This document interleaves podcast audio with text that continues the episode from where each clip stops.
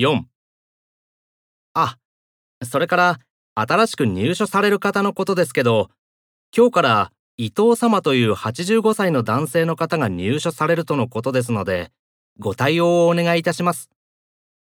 えっと、ちょっとまだ何時にいらっしゃるかわからないんですけど、主任に聞いてみてください。以上です。では、よろしくお願いします。